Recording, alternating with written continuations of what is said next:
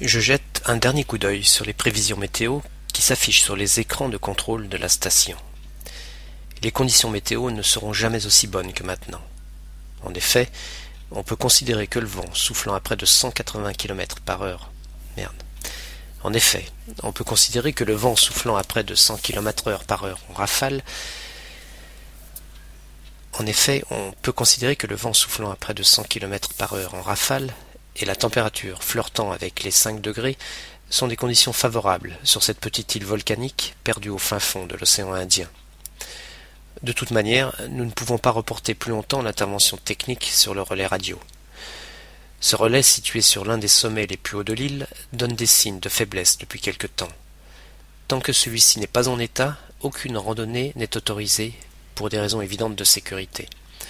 On ne peut se permettre, en effet, de rester sans nouvelles des scientifiques partant en randonnée pour plusieurs jours, dans les moindres recoins de l'île. Cette fois-ci, nous allons remplacer les quatre batteries qui alimentent la radio. Chacune pèse dans les 14 kilos. Il faudra probablement changer aussi l'antenne, qui ne résiste généralement pas plus de trois ou quatre mois au vent soufflant à parfois plus de 180 km par heure.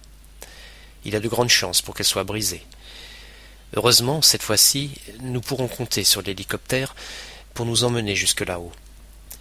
Toute la journée, ce dernier effectue des rotations entre le bateau et la base pour décharger passagers, courriers et ravitaillements.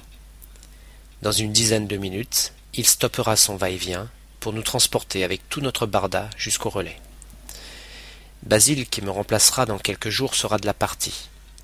Bien qu'il ne soit arrivé que depuis une semaine et qu'il ne soit pas encore accoutumé au climat et au relief particulier de l'île, c'est le meilleur moyen pour lui d'apprendre le travail rapidement. Basile, fais gaffe de bien te pencher au moment d'embarquer. J'ai pas envie que tu te fasses découper par le rotor. Ou alors attends pour ça que le boulot soit fini, parce qu'en petits morceaux, tu ne me seras pas d'une grande utilité.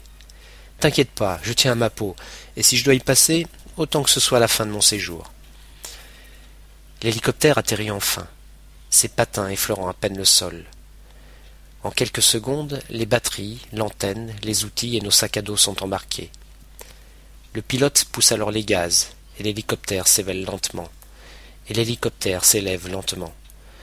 Nous ressentons toute la puissance du rotor qui fait vibrer la cabine jusqu'au moindre de ses boulons, dans un bruit assourdissant. Alors que nous prenons de l'altitude, l'île nous dévoile ses majestueux paysages.